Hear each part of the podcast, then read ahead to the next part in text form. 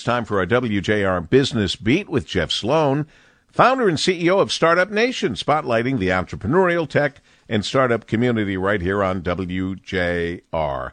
Good morning, Jeff. Good morning, Paul. New data from a survey conducted by ASE in Troy, one of the nation's largest employer associations, indicates that three quarters of Michigan employers now are mandating a minimum number of days for in person work or even requiring that employees be back in the workspace full time.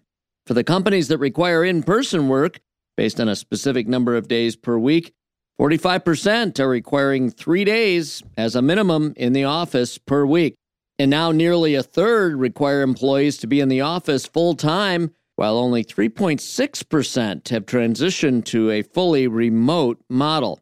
The key finding here is that as employers gain back more leverage from the ranks of their employees, more demands to be in person are being made and being met in order for them to keep their jobs. Now, while for some companies it may actually make sense to maintain a remote workforce some or even all the time, in this post pandemic era, for most companies, it has become clearer that they perform better when their teams are in office.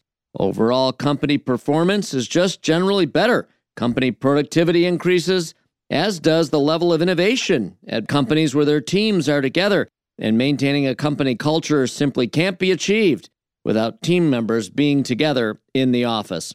As a result, one should expect, at best, a hybrid model of work from home mixed with in office presence and a continual progression toward being back in the office full time at some point in the not too distant future.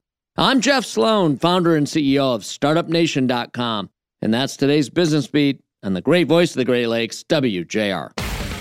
This segment brought to you by Dell Technologies.